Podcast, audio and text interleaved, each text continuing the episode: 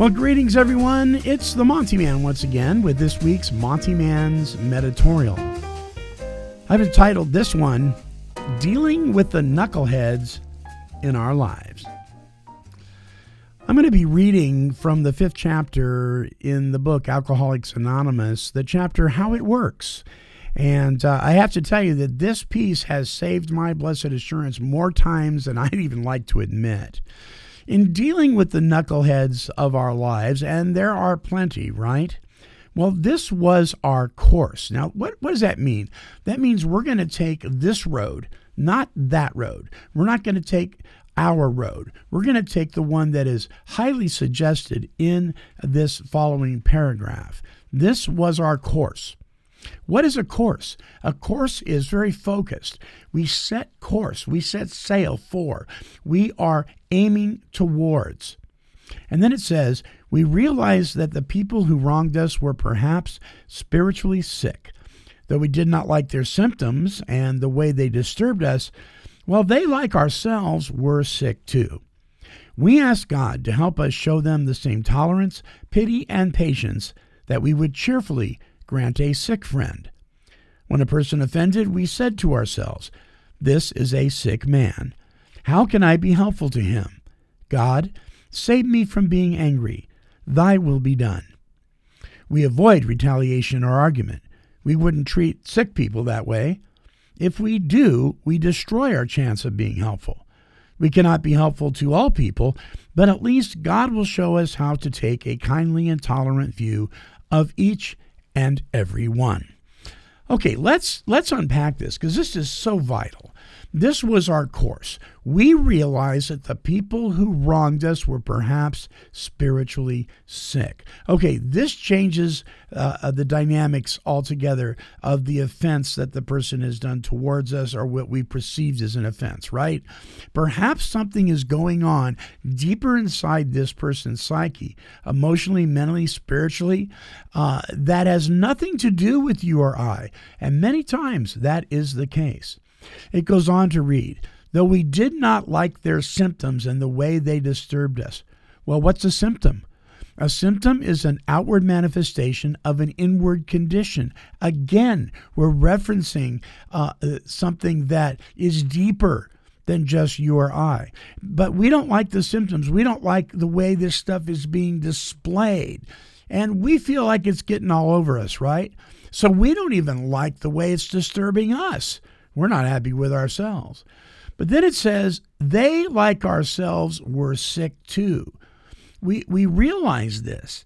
We, we, we challenge ourselves to come to the realize, realization that the playing field is level here. They, like me, he, like I, she, like us, are sick too. Wow. And then it gives us a directive. It tells us to pray. It says, We ask God to do what? To help us show them the same tolerance, pity, and patience that we would cheerfully grant a sick friend. Yeah, but Monty, you don't know the offense they did. You don't know how unforgivable it is. You don't know how deeply this hurt. No, I, I don't. But I do know that this formula will work for those of us who hold on to resentment. And let me tell you, if you wake up in the morning and you're still, you know, you're still frying over what somebody said, did, or acted, you've probably built yourself a resentment. It goes on to say, when a person offended, it doesn't say if, it says when they do. When a person offended, we said to ourselves, This is a sick man. So now we're referencing the fact that there's something deeper going on again. See how the author is, is repeating himself but saying it differently so we get it? Then he asks the question How can I be helpful? Helpful to who? The one who's sick. God, so now we're praying again, save me from being angry. Thy will be done. We've now just stepped outside of the realm of control and asked God to save us from being angry, and His will be done, not our own. And then it says something very interesting because we fall into this all the time. Some of you may be ready to fall into it right now because you don't like what I'm saying. We avoid retaliation or argument. Why does he say that? Because that's what we tend to do. It's the yeah but habit, right? Yeah, but you don't you don't understand. Yeah, but this guy is such a knucklehead. Yeah, but yeah, but well, we avoid that. Why? Because it gets us into trouble and it takes us off our course. It says we wouldn't treat sick people that way. If we do, if we do what? Retaliate or argue. We destroy our chance of being helpful. Remember, we just asked God to show us how we could be helpful?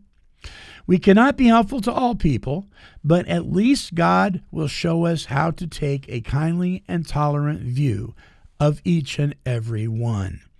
If we can't help the person that is the offender, at least we can learn to have tolerance and kindness towards them. Remember, there's something going on that probably has little to do with you or I in many, many cases.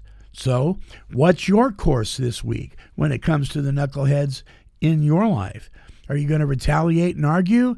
Or are you going to realize that the playing field is level and maybe ask God to help you show them the same tolerance, pity, and patience you would cheerfully grant a sick friend? I mean, it's probably what you would want if you were acting out, right? I know it would be what I would want. Hey, it's something to think about. So until next time, this is the Monty Man, and I'm wishing God's perfect serenity for you.